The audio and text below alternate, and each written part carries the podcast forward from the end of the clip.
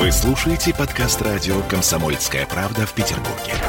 92.0 FM.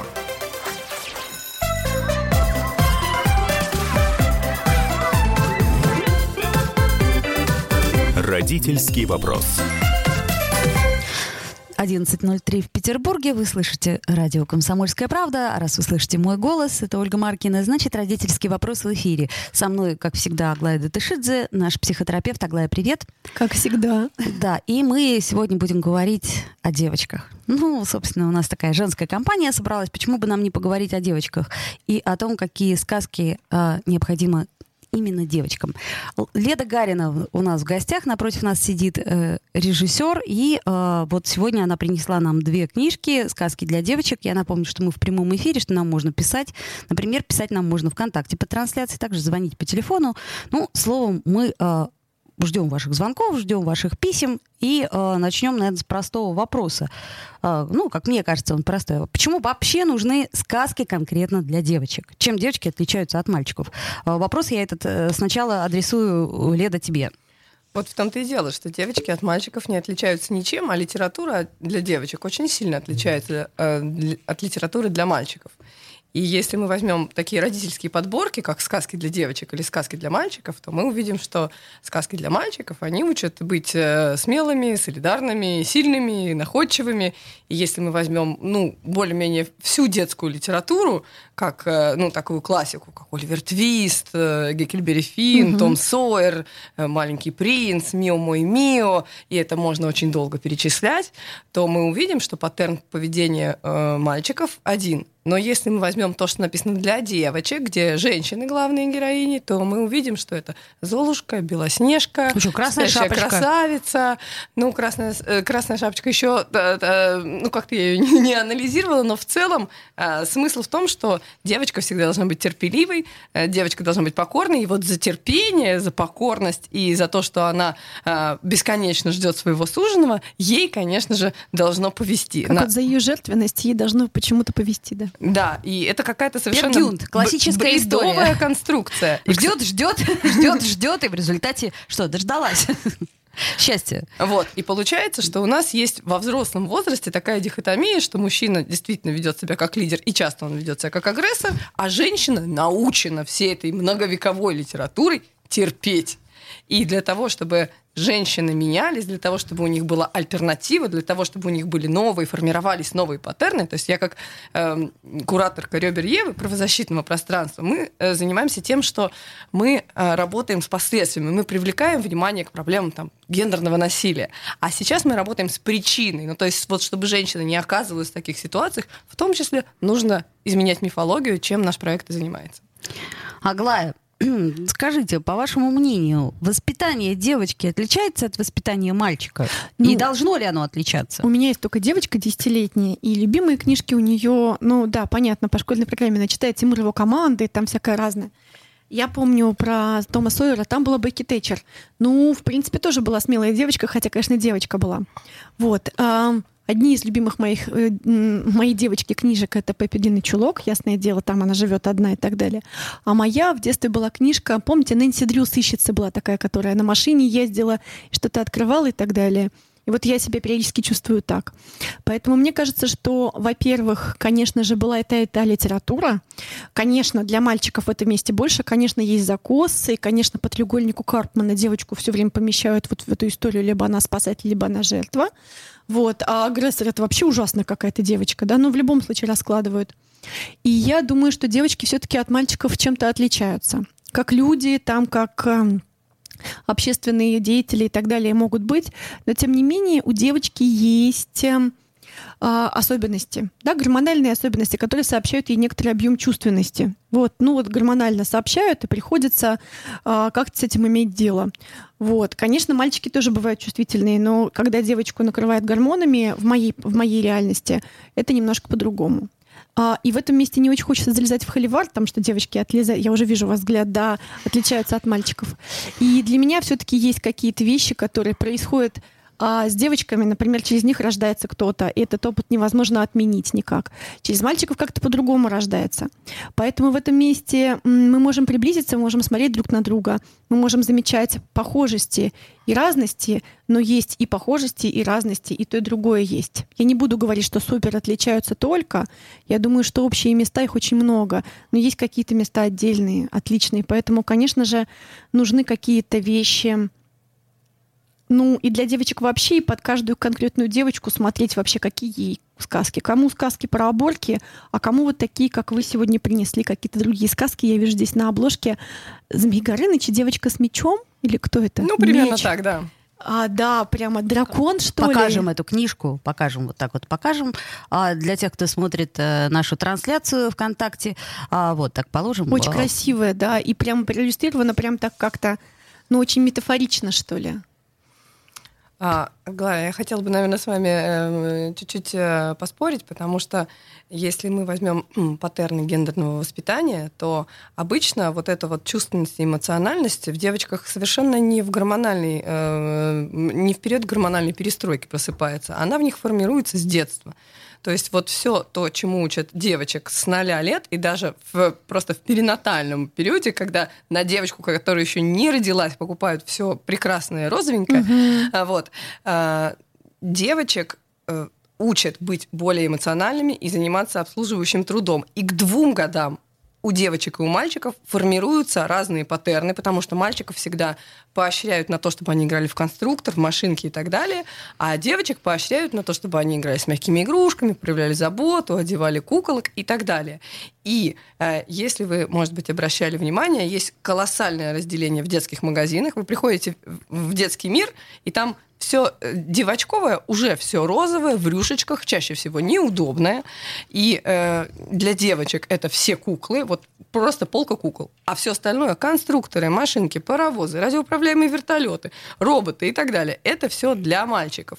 И ребенок научается, что его поощряют за что-то конкретное. К сожалению, у нас большая часть игр и всего формулирующего пространства, формирующего мышления, в том числе учебники, даже на уровне картинок заточены на то, что девочка — это будущая мама в первую очередь, а не то, что она премьер-министр, э, летчица и так далее. И, ну, конечно, есть перекос. Мне очень нравится Пеппи Длинный чулок. К сожалению, не читала ту книжку, про которую вы говорили. Нэнси Дрю сыщется. Вы что, это надо обязательно. Да, Must- хоро- must- must read. Хорошо, хорошо. Но э, вопрос в том, что да, девочки, когда погружаются в мировую культуру, мировую литературу, видят, что все герои, которым стоило бы подражать, это мужчины. И в результате она либо должна себя вести как мушкетер и играть мушкетера, либо нормального примера нет. Потому что как, после того, как мы м, прочитали «Властелина колец» с моей дочкой, я говорю, ну а кто тебе понравился? И она стала описывать, что и вот этот понравился, и вот этот понравился. Я говорю, ну а женские персонажи? Она говорит, мама, Арвин, они- мужики там новое государство образовали, войну победили.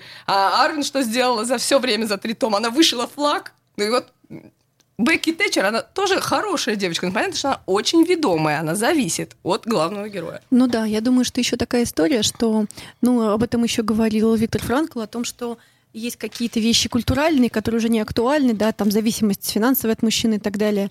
И в данной ситуации ам, вот эти культуральные вещи уже не говорят, что делать, а новые еще не говорят. Мало того, все так быстро меняется, да, и пришла вот эта вот более такая массовая женская культура к нам в Россию, но в моем понимании она не так давно здесь, да, вот, вот так вот массово, да, и мне кажется, что нам еще придется, нам и нашим детям пережить этот вот э, момент феминизма, прошу прощения, да, потому что как будто бы на смену вот этой вот роли подчиненной, да, должна прийти другая волна, и потом все устоится. И я согласна с вами, что во многом в обществе, если зайдешь, особенно если от Петербурга отъедешь, там на 100 километров зайдешь, там девочки розовые, мальчики непонятно какие, там синие, например, и так далее.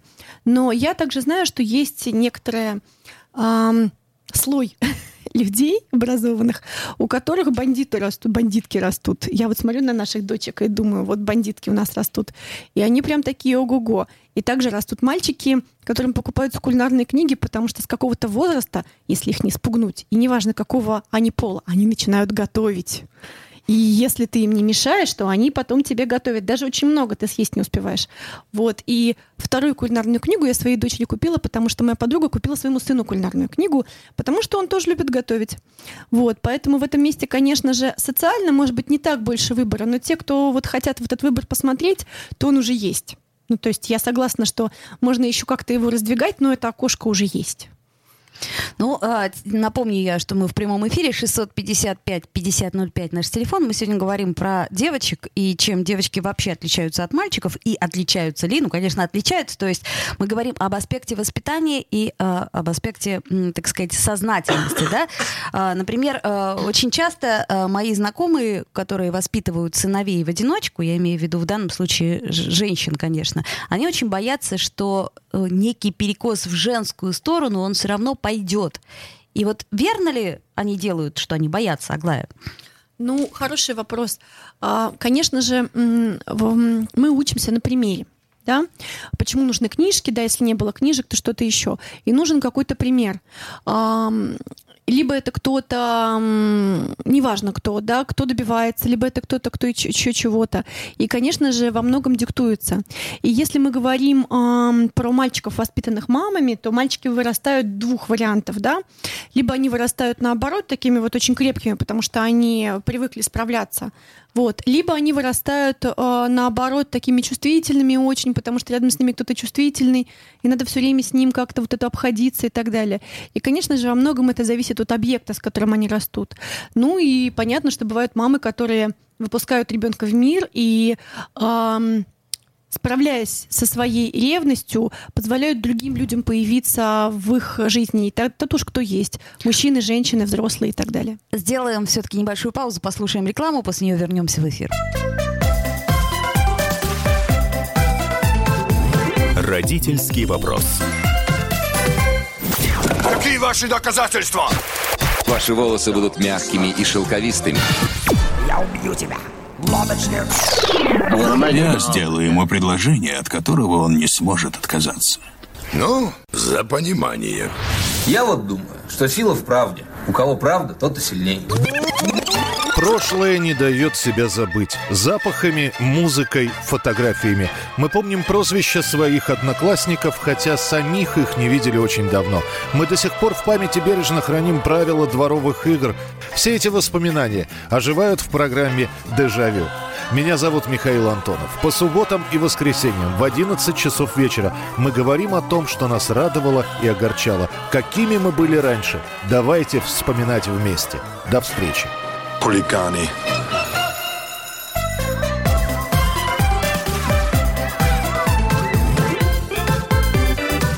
Родительский вопрос. 11.16 в Петербурге. Мы возвращаемся в эфир. Напомню, что у нас в гостях Леда Гарина, и она нам принесла э, две красивые книжки «Сказки для девочек». И вот мы с Аглаей Детельшидзе пытаемся понять, а почему именно для девочек, и почему они сейчас так актуальны. Итак, Леда, о чем эти книги, почему они написаны, для чего они написаны и где их можно взять? Они написаны для э, детей и их читающих родителей. И я думаю, что они рассчитаны на старший дошкольный и на младший школьный возраст. То есть э, мы, наверное, рассчитываем в первую очередь на детей, которые читают вместе с детьми или читают детям вслух. 6 плюс, ну так скажем. Ну, да? Мне кажется, что зависит от того, насколько ребенок в принципе э, находится в каком-то информационном поле, где ему читают. Да? Для кого-то это 6 плюс, для кого-то это 4 плюс. И у нас еще помимо сказок для девочек в бумажном варианте есть библиотека сказок для девочек, Fairy Tales Pro, и там есть сказки для совсем-совсем-совсем-совсем малышей и малышек, и они там крошечные на одну страничку. Здесь у нас, конечно, более длинные истории, и они работают, наверное, с такими устоявшимися тропами о том, а, как же могут выглядеть гендерные модели поведения. Вот, например, наша любимая сказка, которую мы хотели издать в первую очередь, но в результате она вышла в сборнике, это сказка о Жан Булат и Карабатуре-людоеде, где женщина, э, ну, э, у хана рождается три сына, трое сыновей погибает, и потом у него рождается дочь, и эта дочь э, ведет за собой э, народ, э, побеждает людоеда, который уничтожает эти народы.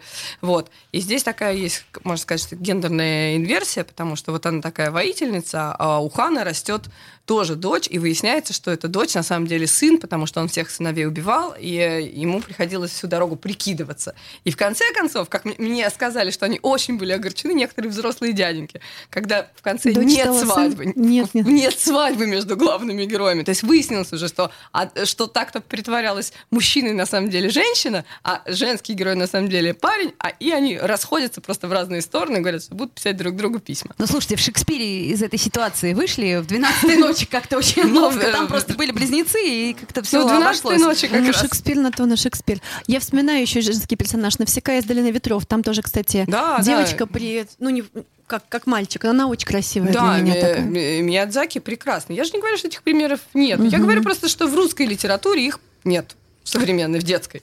Вот. Э, или, ну, если исключить королевство кривых зеркал, вот больше ничего не могу вспомнить. Вот. Э, есть у нас такие истории, как как украсть дракона, потому что Ого. эта работа с мифом, он нам пришло больше всего сказок как раз про принцессы драконов, потому что есть такой стереотип, стереотип что вот, да. нужно в башне, ничего надо не делать, и тут тебя кто-то придет, спасет, и сказка она о том, что все девочки уходят с закрытыми лицами, потому что боятся, что их украдет дракон, и вот принцесса, которая не хочет ходить с закрытым лицом, она крадет этого дракона, Ого. и выясняется, что он совершенно никого вообще не хотел, ни, ни на кого не хотел нападать, он а злой легендированный да, просто злой дракон принц оказался. им манипулировал. И вот тут э, очень смешные картинки о том, как она ловит этого дракона в сеть.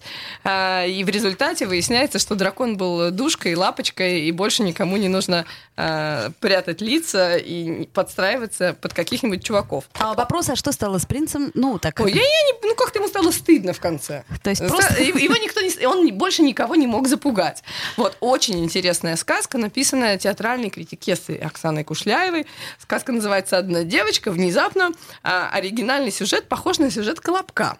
Но э, девочка живет одна в деревне, и она печет себе не колобка, а подругу. Вот она испекла своего двойника, и этот двойник, это как-то двойница Желание начинает... девочки иметь подругу. Да, она ничем начинает путешествовать. Есть две антивоенные сказки у нас. Вот эм, написанные о том, как наконец-то всех разоружили. Сказки, посвященные в том числе экологической тематике. Есть одна сказка, которая посвящена, э, вот знаете, такой в советской литературе есть это направление, что девочка, она такая какая-то прекрасная, а мальчики смотрят, как у нее жилка бьется, как у нее там э, платье выглядит. Вот здесь также описываются мальчики, и за них девочки сражаются. А, то есть мальчики описываются как романтический герой, а такой э, романтизированный, далекий, недостижимый, а девочки как акторы происходящего, и две школы дерутся за одного прекрасного ну, Олега. На самом деле так реально происходит, на самом деле, потому что во многом сейчас, э, имея десятилетнюю дочь, которая приходит и говорит, мы с Кадей подрались, а она мне сказала, а вот это,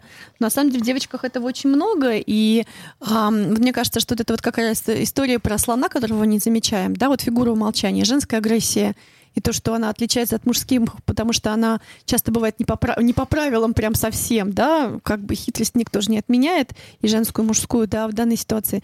Поэтому мне кажется, что вот эта история, как девочки с этим обходятся, очень ценная, да, как они обходятся со своей злостью, что она у них есть, и злобищи очень-очень много. И а, злость — это же энергия, энергия витальная, и как ее вообще расположить? Вот да, это и, интересно. и, конечно, у нас женская злость очень табуирована. То есть, когда э, разнополые люди злятся, то мы понимаем, что вот мужчина настаивает, там, например, на своей позиции, а женщина просто агрессивная или истеричка, хотя она точно так же настаивает на своей позиции. И мне кажется, что вот эта вот та злость, про которую вы говорите, это то, что необходимо нормализировать в современной культуре, потому что, да, мы также имеем право доказывать, что нам нужны какие-то вещи, у нас есть какие-то потребности и так и тому подобное. Ну, видите, и в том числе быть активными. В этом месте, видимо, я росла в каком-то другом месте, где самые злобные люди были тети. я очень хорошо помню. А, у меня была одноклассница, у нее была мама, она была председателем родительского комитета. Я боялась ее лет 20, а потом она пришла ко мне на тренинг, и я посмотрела на нее по-другому, но это было лет через 20. Поэтому, ну, мне было понятно с детства, что вот как бы самый злобный персонаж, если что, это тетенька. Ну, Вот. кстати, да, по моему опыту тоже я вспоминаю злобных продавщиц э, в гостином дворе, которых я не раз писала. И, э, например, э, злобных регистраторш в поликлиниках, где попробуй задай вопрос. Просто. Подождите, подождите. Мы здесь не описываем злобных девочек. Мы описываем активных девочек. То есть мы же, например, вот в, трех мушкетерах, когда они дерутся на дуэлях, в общем, режут друг друга. Мы их не при этом не воспринимаем как злобных, три злобных мушкетера. Мы воспринимаем их как три крутых мушкетера. Вот также мы описываем крутых девочек, которые привыкли э, своего добиваться разными способами. Я думаю, что бывают крутые, бывают злобные, бывают очень разные девочки. Вот э, у меня есть серия сказок тоже. Вот интересно, одна девочка, мне кажется, это какой-то такой вообще персонаж, да? Жила-была девочка, Жила-была девочка, да, и это такие очень маленькие сказки, просто мне нужно было как-то свои парадоксы, с которыми я встречаюсь, а, формализовать, да, вот в эти маленькие там четыре предложения сказки. И мне кажется, что это как раз такая история, когда ты идешь с этим всем, что тебе выдали как бы из книжек или откуда-то еще, приходишь в мир, предъявляешь, а там выясняется, что вообще не так. И ты чешешь репу и думаешь, ого, какой парадокс. Вот. Думала, что нужно а, давать тем, у кого нет, а оказывается, нужно обмениваться с теми, у кого есть. И это совсем разные вообще вещи. Вот. Но мне кажется, что это прям интересная поле для взаимодействия вообще людей организует много может разных отношений вы, выйти из взаимодействия. Не сомневаюсь, что э, тебе, Леда, и вообще авторам э, этих э, книжек задавали вопрос, а где же сказки для мальчиков. Та-та-та-там. Ну, я думаю, что ни один мальчик, э, у него никак не изменилась его физиология от того, что он прочитал наши сказки, так же, как и у девочек ничего не отросло от того, что они прочитали э, романы Александра Дюма про трех мушкетеров. А вопрос в чем? Вопрос в том, что есть в вот как раз в русской э, литературе, в российской, сейчас перекос том, в сторону того, что... Причем, если мы возьмем скандинавскую литературу, там так не будет. В скандинавской литературе много девочек-героинь, которые семь действуют совершенно... Железных, хлебов. Да. Вот. Чем семь сапогов железных э, мешают нам жить? Тем, что семь сапогов железных, а также русалочка, а также Герда, они как раз очень извините, фалоцентричные. То есть там девочка идет и За делает фалосом. все ради мальчика. То есть здесь мы опять видим ту же самую подчиненную роль, но просто ей нужно сделать больше больше каких-то выборов, больше терпеть, больше, чем в обычной ситуации. Вот. И, кстати, э, Аглая, э, то, что вы говорили о мальчиках, о том, что у них гормоны по-другому устроены, поэтому они менее эмоциональные, но вы же как психолог прекрасно знаете, что всех девочек, всех мальчиков, э, начиная с э, там, не знаю, тоже 0 лет говорят, э, ты же парень, не плачь, не будь как баба. И здесь формируются две вещи. Во-первых, их эмоциональность природная обрубается, и затыкается. И потом с ними очень сложно заново выстраивать какие-то отношения, потому что их уже научили, что эмоции это плохо. Вот. А... Для меня а, немножко не так. Я точно понимаю, что а, люди тоже эмоциональны, хотя, с другой стороны, Джеймс Холлис пишет, но этой книжке уже лет 30, угу. о том, что стандартный средний мужчина приходит в терапию и через год становится как женщина, которая только что зашла. Вот, как бы, потому что он так вот немножко раздуплился. Мужчины. А да, а с другой стороны, то, что я читала о том, что мужские эмоции, они, с одной стороны, меньше проявляются, с другой стороны, гораздо сильнее. Вот. И мне кажется, что это просто, ну, как, знаете, приливы. Там бывают вот колебания волн, и у девочек есть такое колебание, а мужская такая история, как прилив. Налило, прилило, как цунами бывает такая история. И мне кажется, что, с одной стороны, есть социальные вещи, с другой стороны, есть гормональные вещи, с третьей стороны, есть какие-то вообще культуральные штуки, которые тоже у нас приливают и отливают. И в этом всем в, отложе, в, от, в отведенные нам сто лет, которые мы собираемся прожить, я вот уже почти 40 прожила, надо как-то выжить в эту эпоху перемен. И вот э, сейчас есть сказки для девочек, очень красиво иллюстрированные. Да, отвечая на вопрос про сказки для мальчиков, ну, во-первых, у нас «Ребра Евы» — это феминистский проект, и мы, конечно, делаем продукт для женщин, потому что мы исправляем этот перекос. Второе, если бы мы говорили теории о сказках для мальчиков, то мы бы тоже работали с гендерным паттерном, потому что э, с моей точки зрения, да, есть на самом деле, возможно, есть гормональные отличия, но угу, очень много различий э, в культуре, и мы бы учили мальчиков быть более эмоциональными, более эмпатичными, более включенными и так далее. Я напомню, что мы в прямом эфире, и сейчас время новостей, мы обязательно вернемся в эту студию. Э, пишите нам, звоните, будем рады. Родительский вопрос. В Ленинграде открыт рок-клуб. Рок-н-ролл жив пошли на работу к Борису Борисовичу Гребенщикову, и Борис Борисович сторожил эту баню. Первые рок-группы. Я говорю, а дай мне кассетку послушать. А я тебе, говорит, сейчас спою. И вот, видите, Цой мне одному, он мне поет все. Восьмиклассницу, гуляю. И меня уже так вставило. Первые фестивали. И там, и там был сидячий зал, и там, и там было жюри. Более того, жюри выдавало всякие грамоты и дипломы, которые впоследствии по жизни могли очень даже пригодиться. И настоящий драйв 80-х. Часто это заканчивалось все визитом в милицию. Легенды и мифы Ленинградского рок-клуба. Каждую субботу в 21.00 на радио «Комсомольская правда» в Петербурге.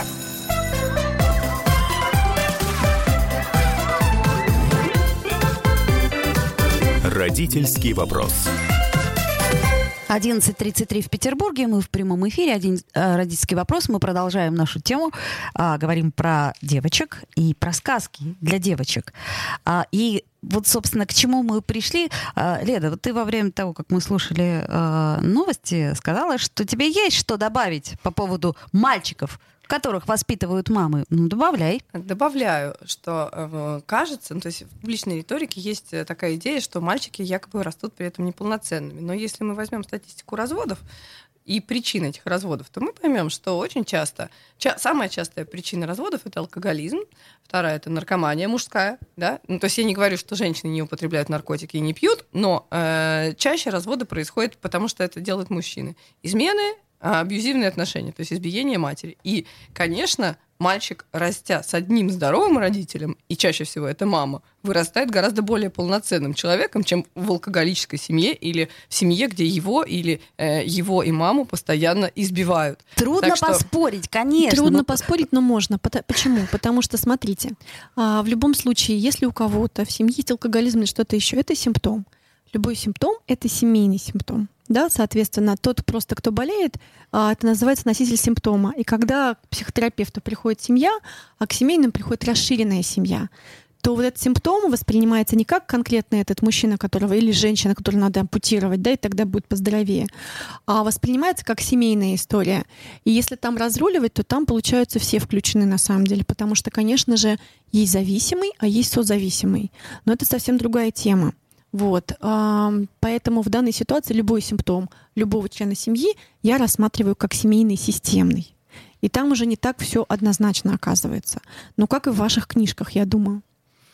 Э, Ну, конечно, вы правы. Просто э, многие симптомы не являются не семейными, а при- принадлежат конкретному человеку. Он до брака был алкоголиком, во время брака. Если с ним развелись, возможно, он перестанет пить. Ну, возможно, он по другой причине перестанет. Но, конечно, терпеть это э, крайне токсично. И, кстати, женский алкоголизм никто не отменял. Да, и мне кажется, эта история тогда, тогда кто я, если я вхожу, вступаю в отношения с кем-то, у кого зависимость, да, тогда на что я рассчитываю, что я думаю, какая, возможно, я Золушка, и мне кажется, что я его там перевоспитаю, возможно, мне кажется, что я сплету 12 рубах из крапивы, и все будет отлично, А, возможно, мне кажется, что этот крокодил не откусит мне голову, как предыдущим, но тогда возникает вопрос, что у меня с тестированием реальности. У меня была замечательная однокурсница, э, кореянка, и мы спросили ее как-то, пьют ли, ну, как мы, мы сидели, что-то отмечали, спросили, пьют ли в Корее мужчины. Она сказала, ну, так пьют, ну, только мало-мало, потому что мужчина придет один раз, хоть чуть-чуть пьяный домой, его жена больше никогда не пустит домой. И Это- поэтому корейские мужчины не пьют. Это Северная Корея или... Это, это Южная, Южная. Корея. Я просто подумала. Ну вот я поняла, что да, как бы если я самый злобный и не пускающий домой зверь в системе, в семейной, то, конечно же, ну, а я самый злобный зверь в системе, я настаиваю на этом, то меня боятся. Да, то есть никто не придет таким, каким мне не надо, это правда, и я так делаю. Но я, правда, много этого вырабатывала. И знаете, вот я еще думаю о том, что вот мы с вами в первые говорили, а, что есть мужчины на руководящих позициях, женщины, мужчины герои, ге- герои, женщины герои. Просто поскольку они устроены по-разному, то для них это разного стоит. Да? Ну, то есть, как вы говорите, да, что вот мужчина, ну, работает руководителем, да, или там героем, ну, умирает на 20 лет, там, по-моему, Д'Артаньяна же как бы вы же убила там где-то, да, там кто-то дожил, а Д'Артаньяна убила, да, ну, в каком-то это бастионе, да. Типичная биография героя. Биография героя, да. которой он и Не, стремился. Д'Артаньян достаточно долго жил и был чуть ли не маршалом Франции, Да, вообще а- исторический персонаж. О, ну да, вот э, я не помню у Дюма, там же какая-то была история, что в какой-то момент он погиб, если я все правильно Может помню. быть, не- да. не помню уже. Вот у Дюма, а исторический герой, да, я согласна полностью, что он был маршалом. Вот. И одновременно для женщин, да, много чего стоит, потому что если ты работаешь на руководящей должности, например, или работаешь героем или кем-то еще, то, конечно же, ты по-другому устроена гормонально, и поскольку ты устроена гормонально по-другому, то ты чем-то болеешь, да, тоже, чем ты платишь за это. Я уже говорила там про миомы матки, про какие-то гормональные нарушения, про гипертиреоз, гипотиреоз. Это какая-то штука такая во многом женского. Про кортизоловое ожирение, которым женщины как-то больше, быстрее расползаются в талии и так далее, потому что они просто мягче во многом. Просто гормонально, потому что их организм там должен быть мягче по каким-то причинам. Хотя женщины бывают разные. И для меня возникает вопрос не то, какую судьбу нужно выбрать, или я выбираю, а понимаю ли я, какова плата вот за это, за все. А понимаю ли я, что если я иду туда, то я могу посмотреть на тех женщин, которые там, и понять, что вот, скорее всего, я буду так, и мне подходит или нет. Еще спросить, как бы, а что они себе вырезали там и так далее. Если я иду к мужчинам, то я пытаюсь понять, а что они, а вот как бы, что у них с сердцем там и так далее, сколько было инфарктов, инсультов и так далее. Ну, инсультов э, будет видно, инфаркты не всегда видно. То есть как будто бы в этом месте для меня нет однозначного ответа, так или иначе. Нужно понимать вообще в этом смутном времени, куда мы идем и куда ориентироваться. И это вот сложно. Почему? Потому что очень сложно ориентироваться на наших родителей, поскольку они уже из другого века. Можно ориентироваться на сказки, которые написали люди из этого века, мы сейчас. Но что будет с нами через 5, 6, 10 лет, 20 лет? А, экономически можно предположить, а психологически вот не очень. Поэтому приходится только писать сказки и надеяться, что наши дети разберутся. Вот о чем я думаю. Ну, сказки-то э, старые тоже останутся, поэтому у них будет больший выбор. Вот Конечно, я, честно говоря, школьная за... программа никто не отменял вообще. Абсолютно. Я за выбор, который, э, собственно, не мы навязываем, а дети, уже становясь э, взрослыми, там, лет десяти уже сами могут выбрать, что им читать и какую модель они поддерживают.